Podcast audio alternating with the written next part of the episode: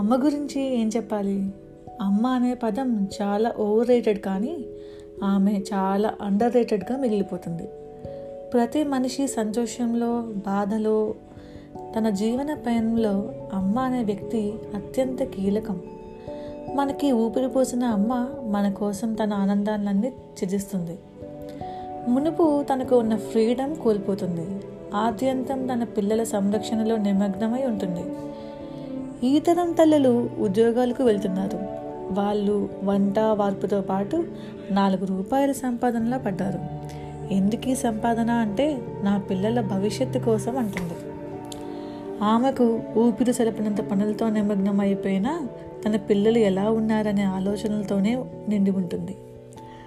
తన చేసిన పుణ్యానికి ప్రతిఫలం ఏమైనా ఉంటే ఆ పుణ్యం కాస్త తన పిల్లలకు చెందాలనుకుంటుంది.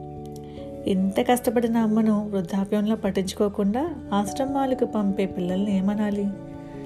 తనను లాలించి పెంచిన తల్లిని తనకి అవసరమై సేవలు చేయించుకునే వయసులో ఈమె ఇంకా బ్రతికి అనవసరం అనుకునే పిల్లలను పెద్దలను చూసి మాట్లాడుకోవడానికి ఏమీ లేదు.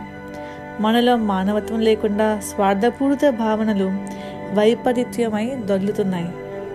వీటికి అంతం కష్టంలో ఉన్న అమ్మ ప్లేస్లో నిన్ను నువ్వు ఊహించుకోవడం. ఎందుకంటే నీకు ఒక రోజు వస్తుంది.